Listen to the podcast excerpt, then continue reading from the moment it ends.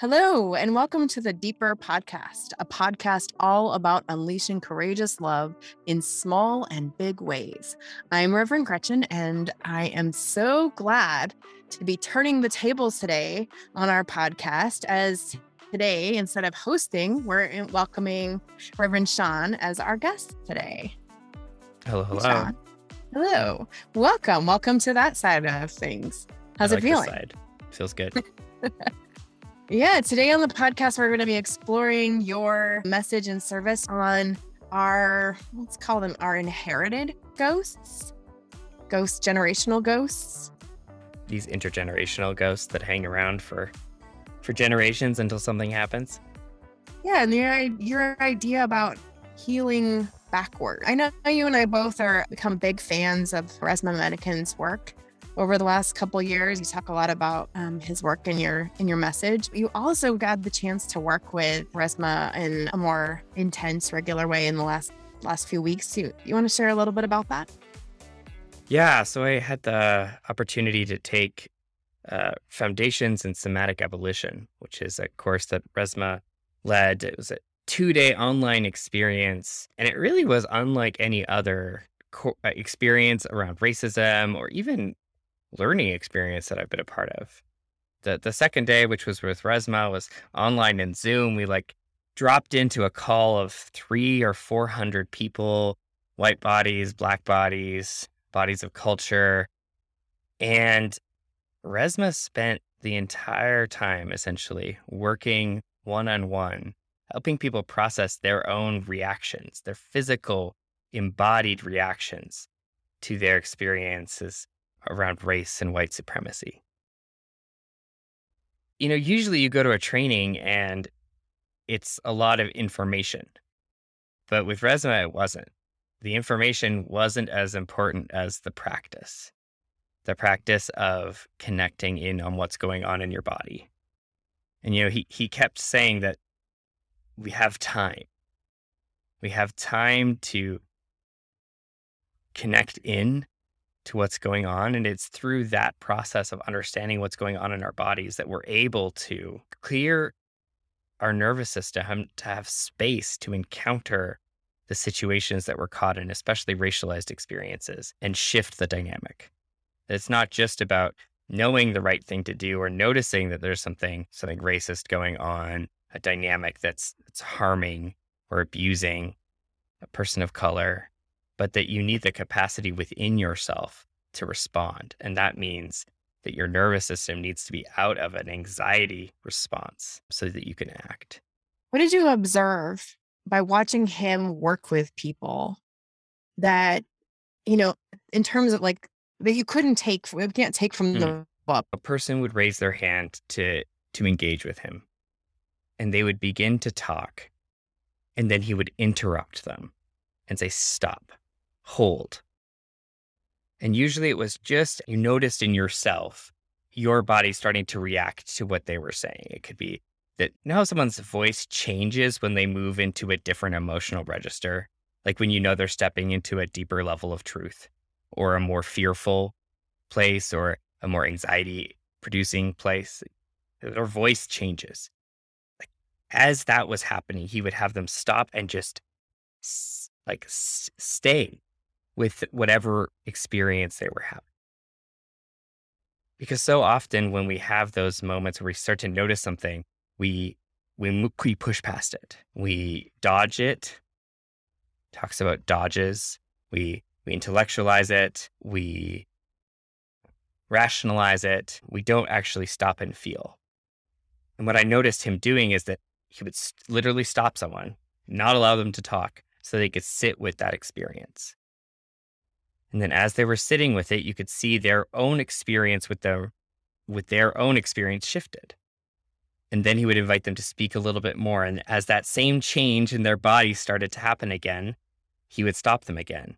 As that anxiety started to move up, as the tension or the pain started to increase, he would stop them and invite them just to stay and to to notice what was going on for them. And what happened is that after person after person after person, he would walk with them and help them find in their experience uh, like a pain that needed healing, like a specific experience that was either theirs or historical, or he would help them find what he would call a resource, a, a sustaining strength to draw on from their own experience, from wisdom passed down from ancestors, from their own bodies' experience of stability, even in the face of anxiety, that he would then bring them to that place that they could then use at another point. And it was that deliberate slowness and the the directing that I that I didn't get I didn't get from the book and even as we're doing this works of really like needing to force ourselves not to skip over the good stuff or skip over the the challenging parts to unlock um, the goodness that's there and even that goodness is sometimes pain so that we can actually start to heal it it's it's the wound and as I think about the the work of of trauma more generally not just racialized trauma it's so easy to not want to touch that wound mm. and to, and to skirt around it. And yet, it, and yet, when we don't touch it, we a usually don't get to the resources that are connected in it, the the, the sustaining practices or sustaining tools that we've had to develop that are actually really life giving, and then there's this kind of void of a no go zone in our own lives. It reminds me of last the last time we talked for the podcast when we talked about how we could have a year's worth of living with ghosts. You know, just that acknowledgement of the ways that we are that we we we push through difficult things what and need to move on and that those things accumulate over lifetimes that then accumulates over generations and so what i hear you describing is like what would it mean to radically slow down and tend to the things as they're happening, but also to go back to the things that were left untended. There's a lot of that's a lot of time. I mean, it's a really slow process that you're describing. It takes a big investment of time. I, it's not efficient. It, it doesn't lead you to the place that you think you're going. Like there's there's a way that Resmaa talked about how this work that we're doing to build this anti-racist culture is not to develop tools to combat racism. Hmm. The, the work we're doing is to do these practices so that something will be allowed to be released. Right? It's it's like not like, oh, if I do this, then this will happen. It's like, no, when we do this and we build this capacity, something that we can't even imagine will move forth and be able to be unleashed. Mm. And that's like a lot of control that you have to release and a lot of control, but also like imaginatory control too.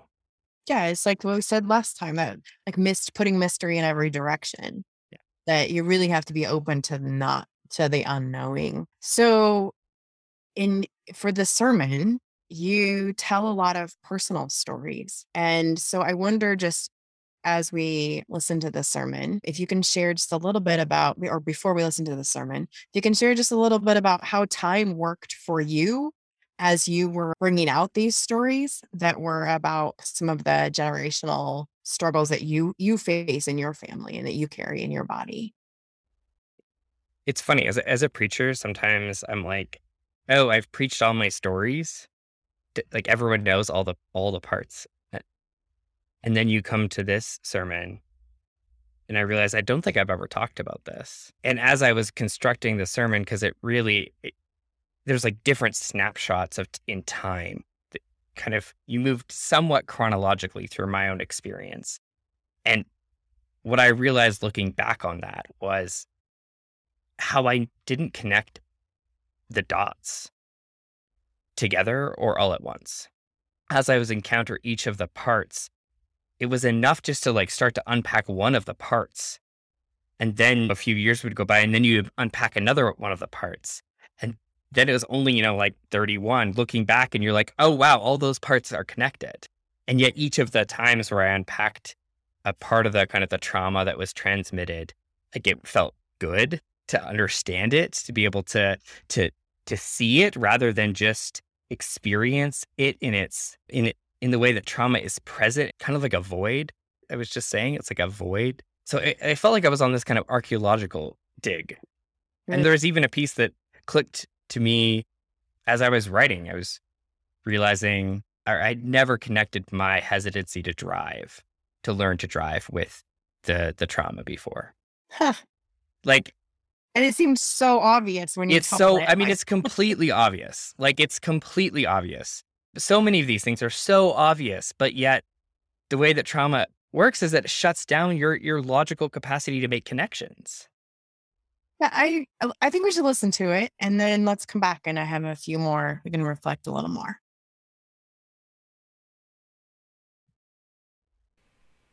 Do you remember the worst fight you've ever had with your mother? I was 16 in high school, beginning to test the boundaries of my newfound independence. My friends were all starting to get driver's licenses, and I was confident using public transport, which meant I was no longer reliant on my parents to get around for my daily activities. And thus, for the first time, my parents didn't always know where I was and couldn't directly control when I would arrive home, which you can imagine led to our first fight. You see, I had this bad habit of not being a good communicator about where I was or when I would be home. Part of this was just teenage attitude, like, you don't need to know where I am. Part of it was kind of ADHD time blindness, like not exactly thinking through the whole situation. And part of it was that really in development frontal lobe. So the afternoon in question, I arrived home later than expected. Now, this wasn't like into the wee hours of the morning. No, this was like definitely an hour after I was expected to be home. And of course, I had not communicated whatsoever about the change. I think I even looked at my cell phone and saw that I had many missed calls. Not good. Looking back, it was entirely my fault. But my indignant teenage self would never admit it. Thinking back, I can't even remember where I was. But what I do remember is the look on my mother's face when I arrived home. She was mad. Really mad. The type of anger that is a mask for fear. I walked in, in my mind, it wasn't a big deal. So, what if I didn't tell her when I'd be home? I was safe. I generally made good decisions. And here I was home, but like an hour late. What's an hour? And although my memory is hazy, I'm sure if I would have apologized and owned up to my mistake, the voices wouldn't have escalated. But I didn't. And so they did. We were in the kitchen. The island is in between us, the only thing separating us as our voices rise and words begin to fly, arms out in emphatic gesture, our energy feeding off of each other in the way that only happens when you're fighting with someone you love and have a history with. But there was a different quality to this fight. There was an intensity to it that I had never experienced. You know those fights where both of you want to stop it, but you just can't? You're locked in? It was like we're driving on a highway and we saw the exit. And you, we started to turn the steering wheel to get into the off ramp, but instead of turning, the car sped up instead. And exit after exit began whizzing by, and the car is just getting faster and faster. There, there was a moment when I realized that I didn't have control anymore.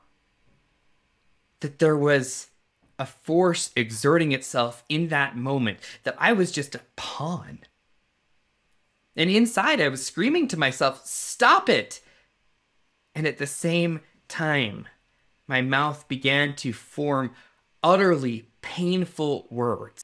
Inside, I'm shouting in horror, Don't say that! Don't say it!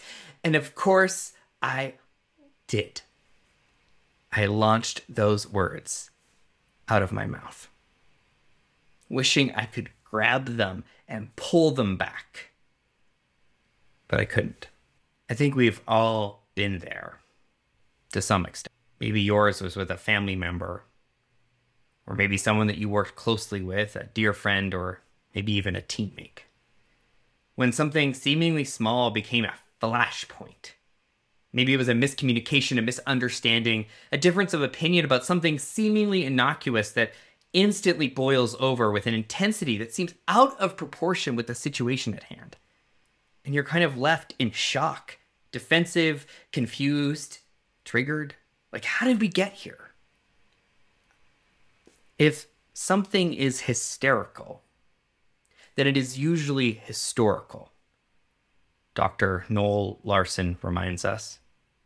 If something is hysterical, then it is usually historical.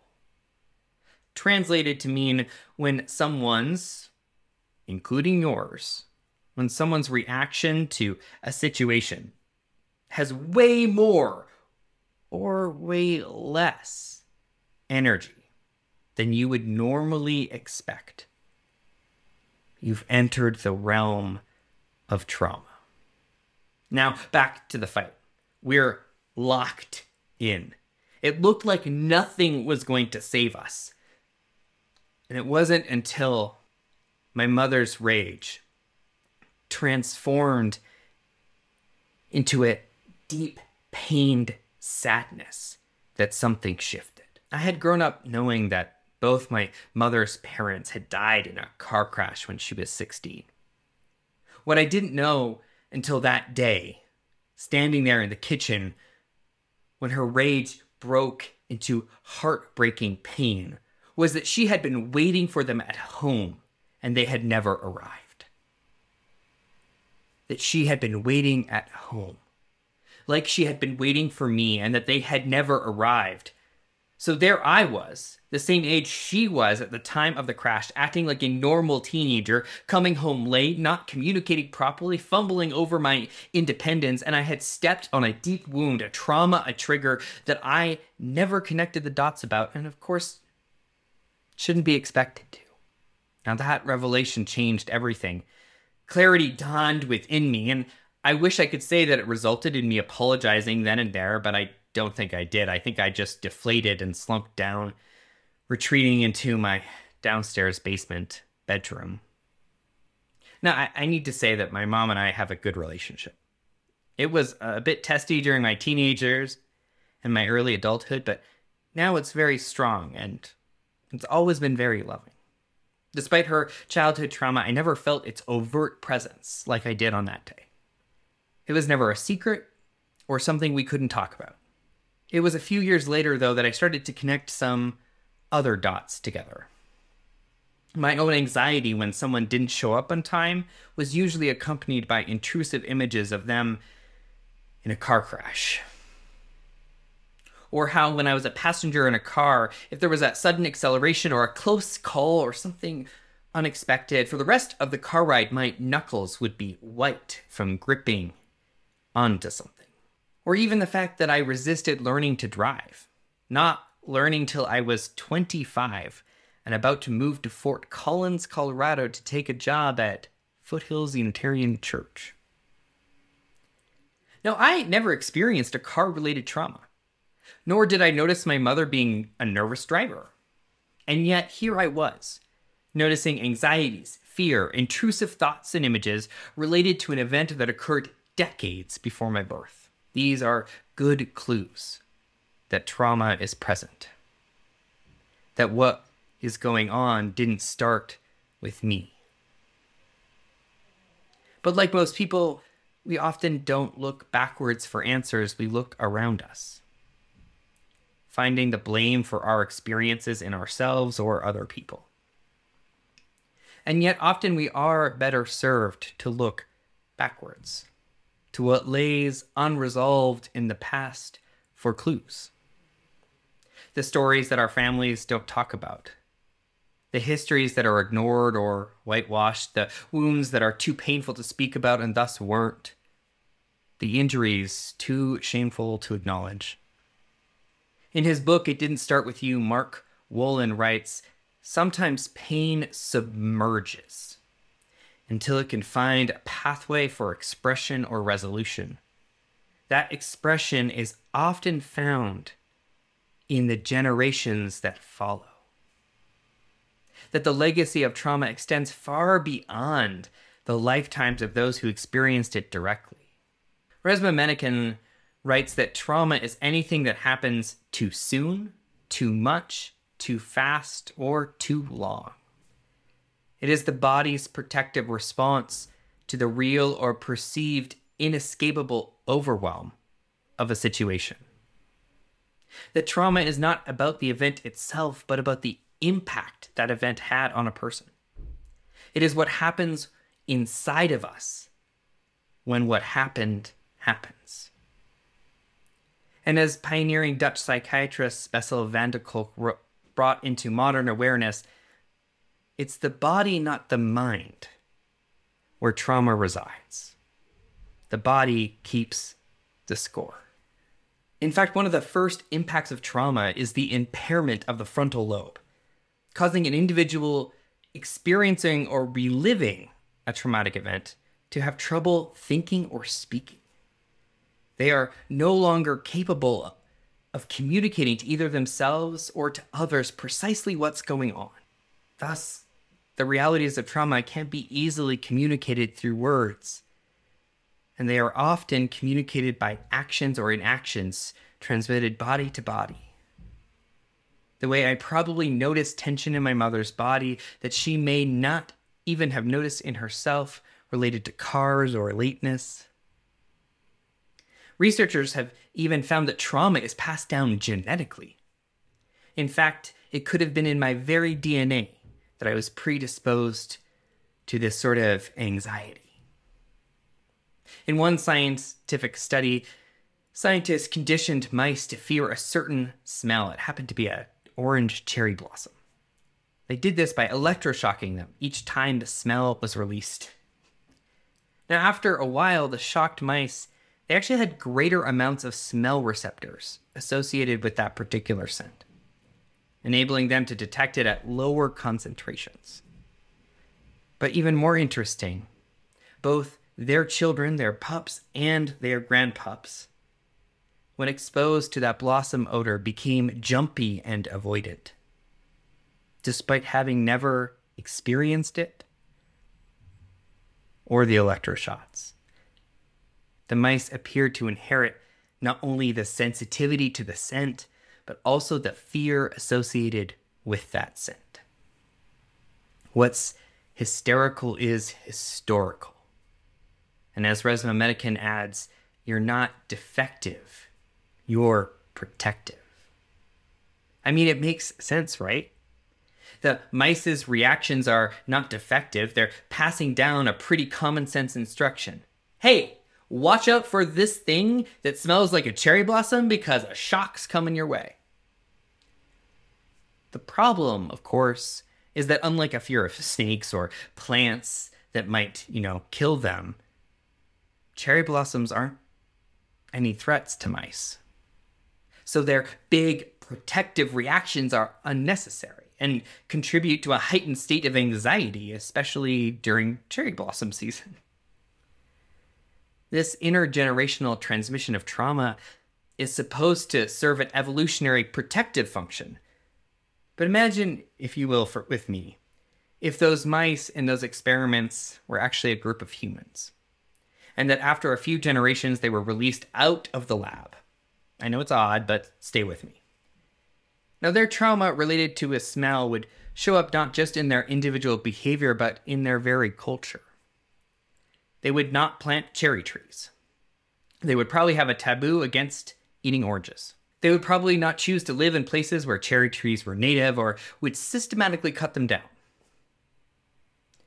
After a few generations without any contact with cherry trees, the immediacy of the taboo might fade, but the injury probably remained.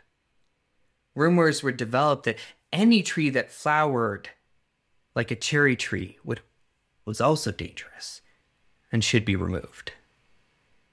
Maybe even a small splinter group would form to protect those other trees and would be shamed and exiled.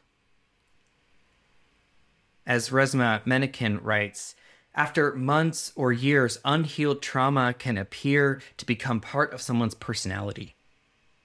over even longer periods of time, it is passed on and gets compounded through other bodies in a household. It can become a family norm.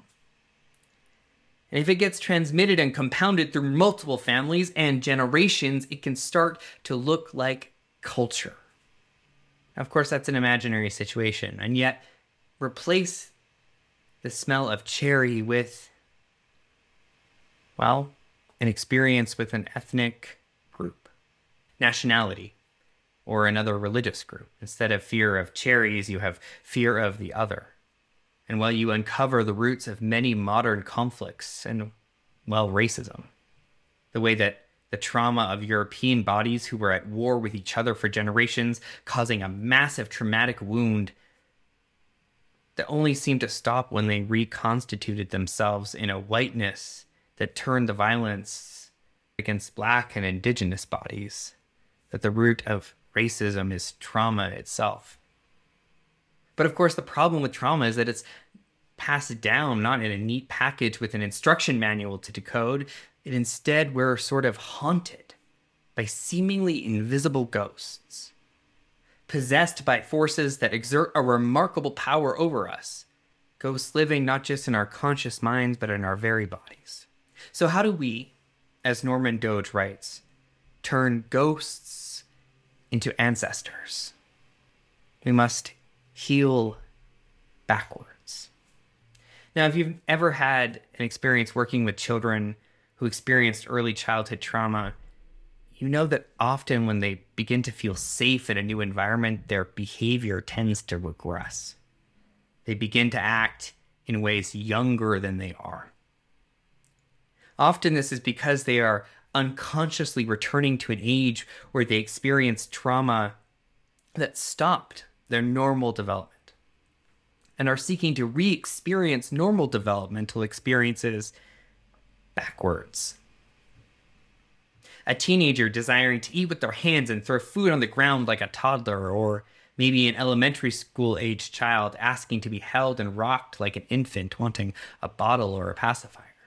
And what child development experts recommend when such behavior arises is to not fight it, to make them act their age, but to embrace it allowing the child to experience having their developmental needs being met, maybe for the first time, in a safer and a more connected relationship.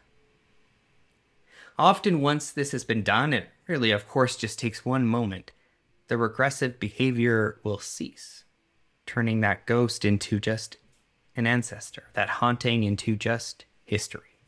To turn our ghosts into ancestors, we must heal the wounds of the past. Now, theologian Serene Jones says with individual and collective trauma, the harm haunts you, haunts the dreams of the individuals and the collective unconscious of a society until you tell the story, till you face the truth of what happened.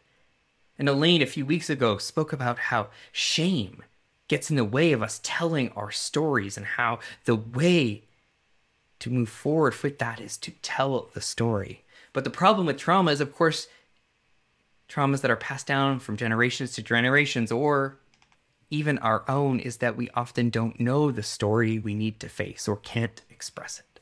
And so we're left only with the residual behavior, the scar that formed around the wound of the trauma of the past, which becomes the nexus of our exploration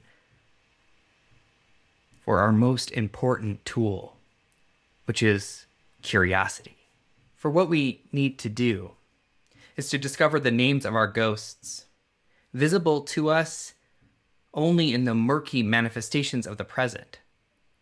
But with enough curiosity, those manifestations start to congeal into something of a story that makes sense. Now, Mark Wolynn in the book speaks about his work as a therapist with a man named Jesse. Jesse was a 20 year old star athlete and straight A student. But a year before he stepped into Mark's office, he had been hit with this persistent insomnia, causing him to spiral downwards into depression and despair. It was so bad that he had to drop out of college, forfeiting a baseball scholarship. Before this time, sleep had always come easy for him, but one night just around his 19th birthday, he awoke suddenly at 3:30 in the morning. He felt cold, freezing. He was shivering, unable to get warm no matter what he tried. Three hours and several blankets later, he was still wide awake. He was gripped with a new fear that if he fell asleep, something awful was going to happen. That if he went to sleep, he would die. Now, during the course of the therapy, Mark asked if either side of the family had suffered a trauma involving being cold or being asleep or being 19. This is the curiosity, right? Being curious about the behaviors that are being manifest. And Jesse revealed that his mother had only recently told him about the tragic death of his father's older brother, an uncle he never knew he had. Uncle Colin was only 19 when he froze to death checking power lines in a storm just north of Yellowknife in the Northwest Territories in Canada. I get shivers reading that. Because three decades later, Jesse was unconsciously reliving aspects of Colin's death, the terror of letting go into the unconscious. For Colin, letting go meant death. For Jesse, falling asleep felt like the same. It was through making the connection that Jesse found a turning point. Grasping that his insomnia had its origins in an event that occurred 30 years earlier, he finally had an explanation for his fear of falling asleep. And the healing work of disentangling himself from the trauma endured by an uncle he'd never met or never knew about could begin. Maybe what you are struggling with didn't start with you. Maybe but what we are struggling with as a society didn't start with us. Maybe what we are called to be is curious about our experiences and begin to see the patterns so that we can heal backwards. Now, when I was in college, I started to go to therapy after I had my first panic attack, a crippling experience of deep existential fear and dread. I remember one session, my therapist looked at me and said, you know that's not normal, right? I sort of blinked at her. What? I had been recounting that ever since I was a child, I had an ever evolving but always up to date plan of what I would do when both my parents were killed. Which relative would my sister and I stay with? Would I drop out of school to get a job? Would I move back home from college? All of it worked out, preparing for what just seemed like the inevitable. You've had this for how long? Ever since I remember? Most children don't have that plan, she told me. In fact, it would never cross their minds to need one. Why do you think it did for you? I sat there stunned because I knew the answer. And I had found the place for the healing to begin. It didn't start with you.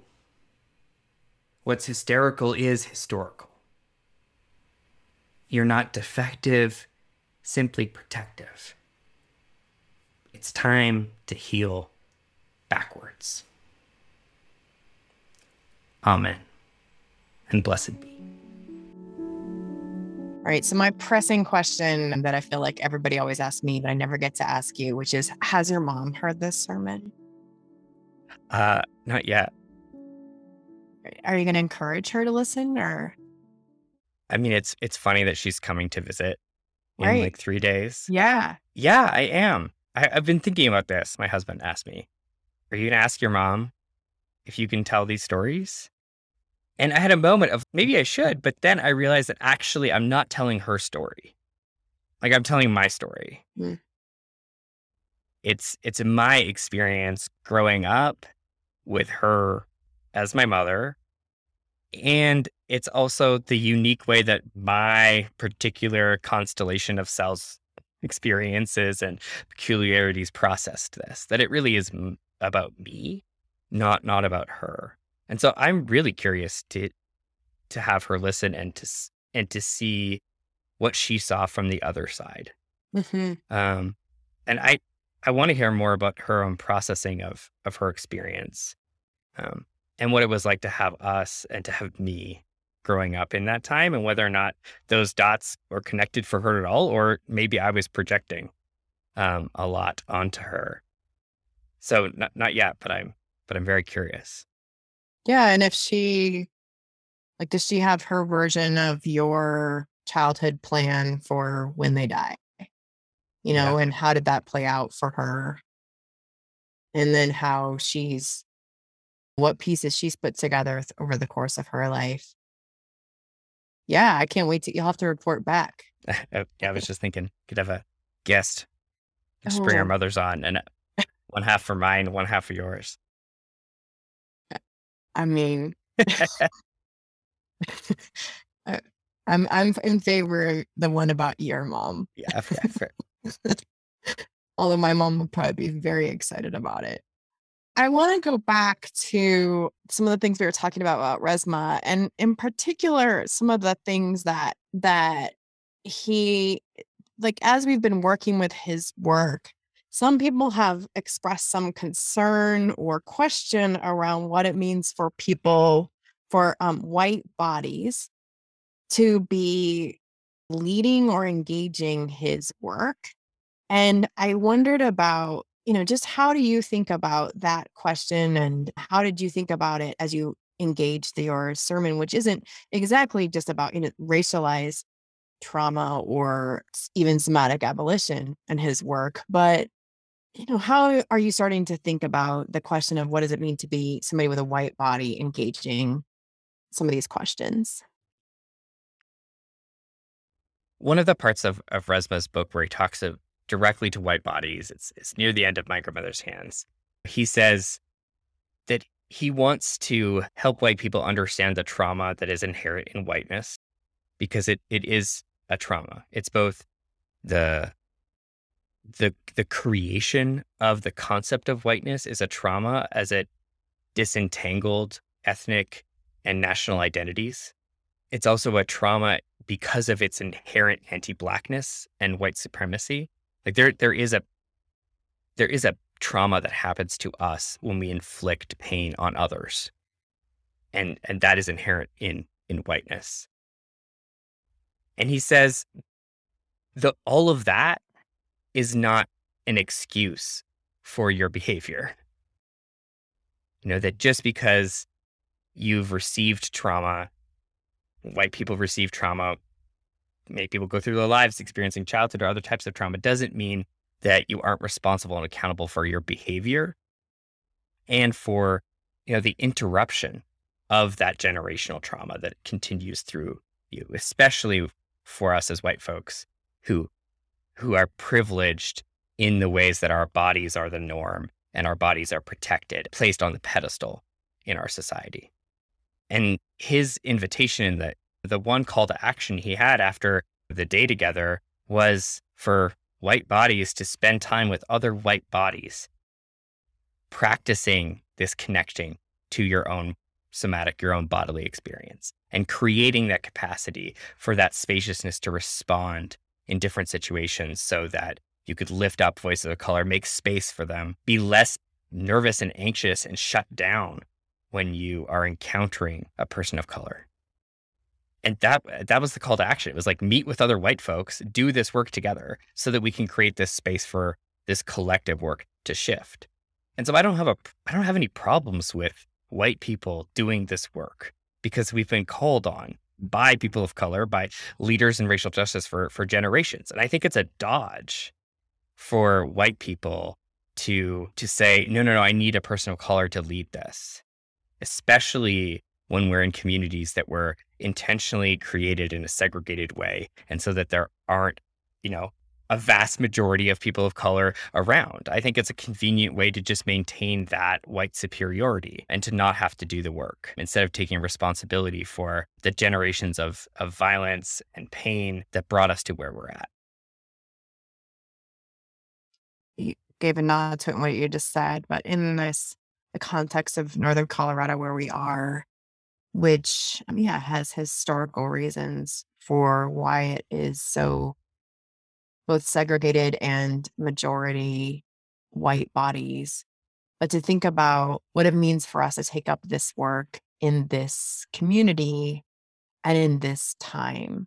And by that i mean in a time when nationally the national work to try to silence or quiet work around, you know, telling some of these stories, either um, through the critique of quote unquote critical race theory or the the efforts to silence the the incredible work of the 1619 project or that that that that that's a move that's been happening nationally and now we're starting to see it even start to show up very locally.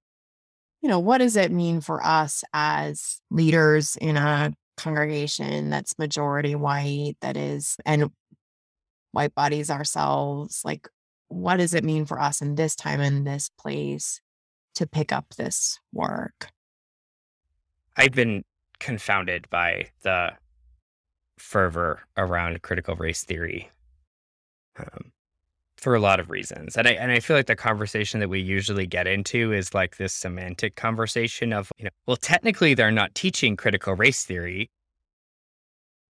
And and that's kind of like, haha, conservatives are so stupid they're they're getting you know all up in a tizzy about something that's not happening because what's happening is that white conservative forces are aligning themselves with white nationalist forces in trying to rewrite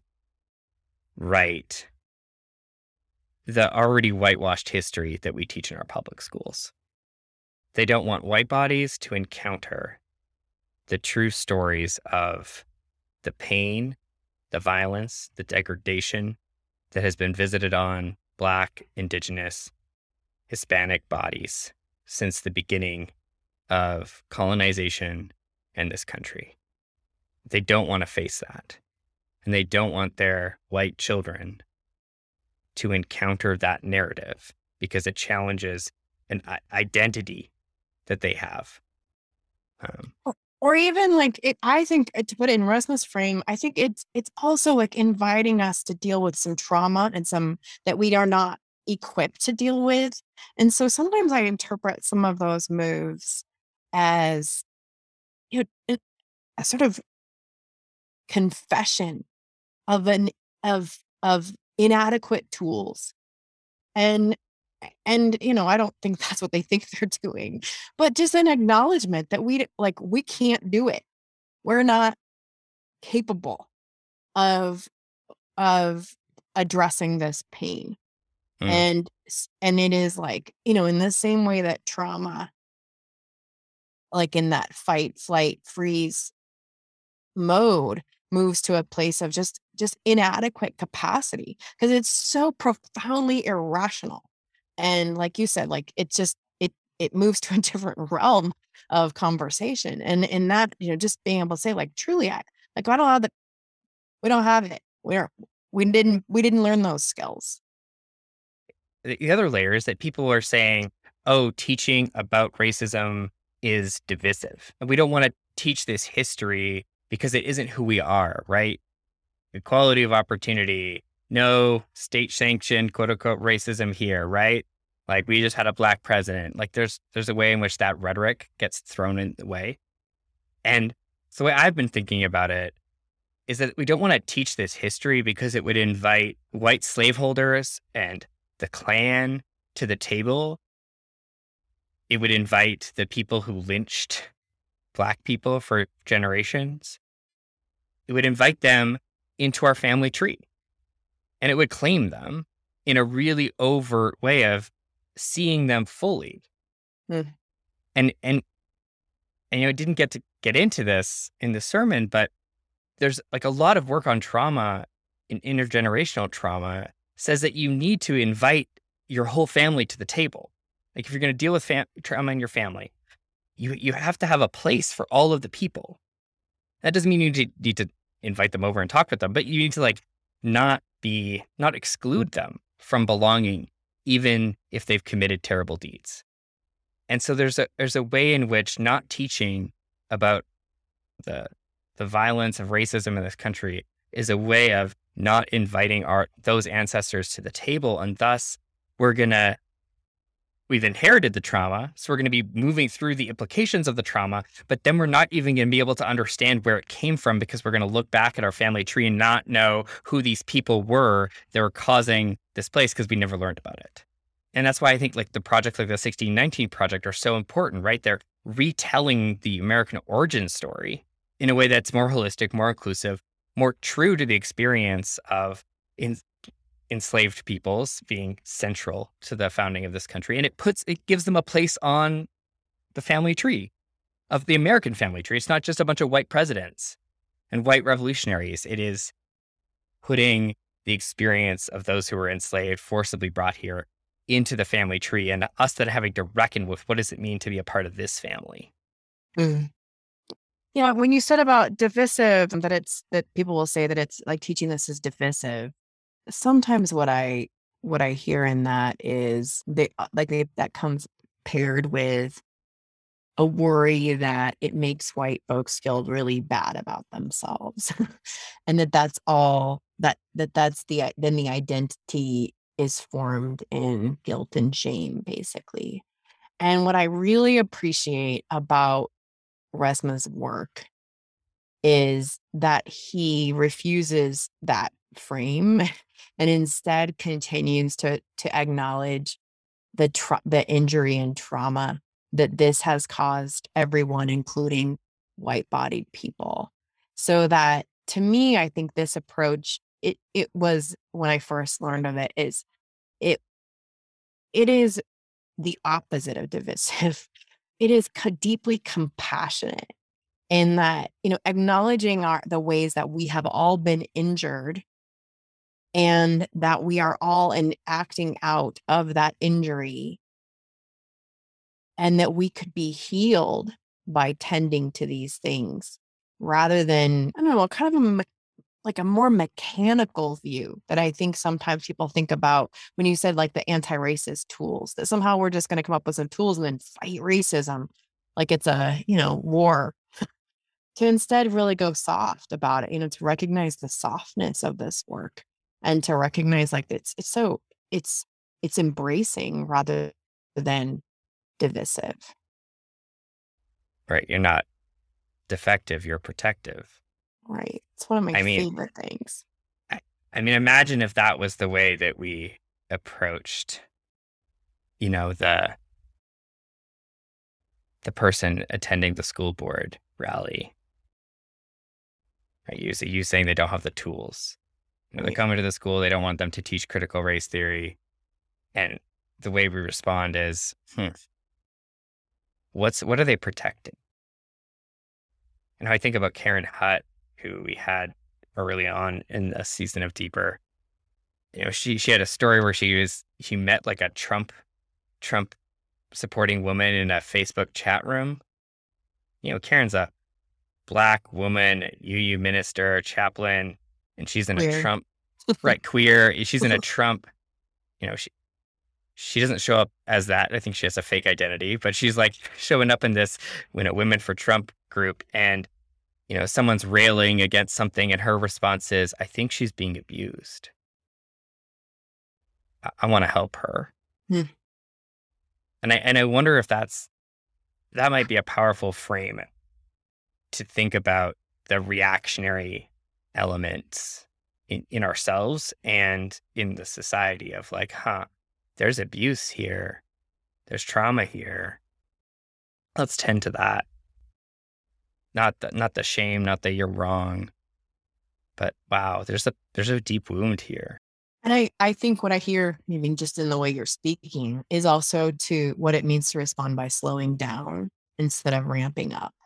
And so, how do we, instead of meeting the urgent aggression of today had instead of meeting it with equal urgency how do we try to slow down and imagine as you say healing backwards yeah resmaa in the training kept saying you have enough time hmm. you have enough time he would just repeat that over and over again and then he said characteristic experiences of white supremacy is urgency and stuckness. Mm. And then I was like, wow, I pivot between urgency and stuckness all the time. Those are my go to favorite places to live. And so, what would it mean to think I have enough time so I don't need to feel urgent? I don't need to rush. I can slow down. And also, I have enough time because often I feel stuck, especially when it relates to race and racism, that I, I want to get it right. And so I feel like if I can't get it right right away, then I don't know what to do. But if there's enough time, if there's enough time for me to to fail and try again and learn and grow and get to know myself, then maybe I don't have to be I don't have to be afraid. I don't have to be stuck. Because something else is happening. Something we can't predict. That's the mystery. And, and and to know that my my stuckness is connected to other people's stuckness. Mm. And that there's a mutual part of that. That's the collective liberation piece. Which also means that you're like the ways that you aren't actually stuck is interconnected too. So that Yeah. like that that story of being stuck is equally untrue in others too. So the places where we see others and we think, oh, They're They're never going to change. they're immovable, that that too is not the whole story. Right. Right. Well, we better end there. Thanks for thanks for talking about your message and sharing more about Resmaa's good work. Thanks for being a guest on our podcast. It's good to be here. So, if you love the Deeper podcast, we'd love for you to just subscribe, rate, and give a review on Apple Podcasts, Spotify, Stitcher, or wherever you listen. It makes a really big difference in helping people find the pod. Until next time, thanks for listening.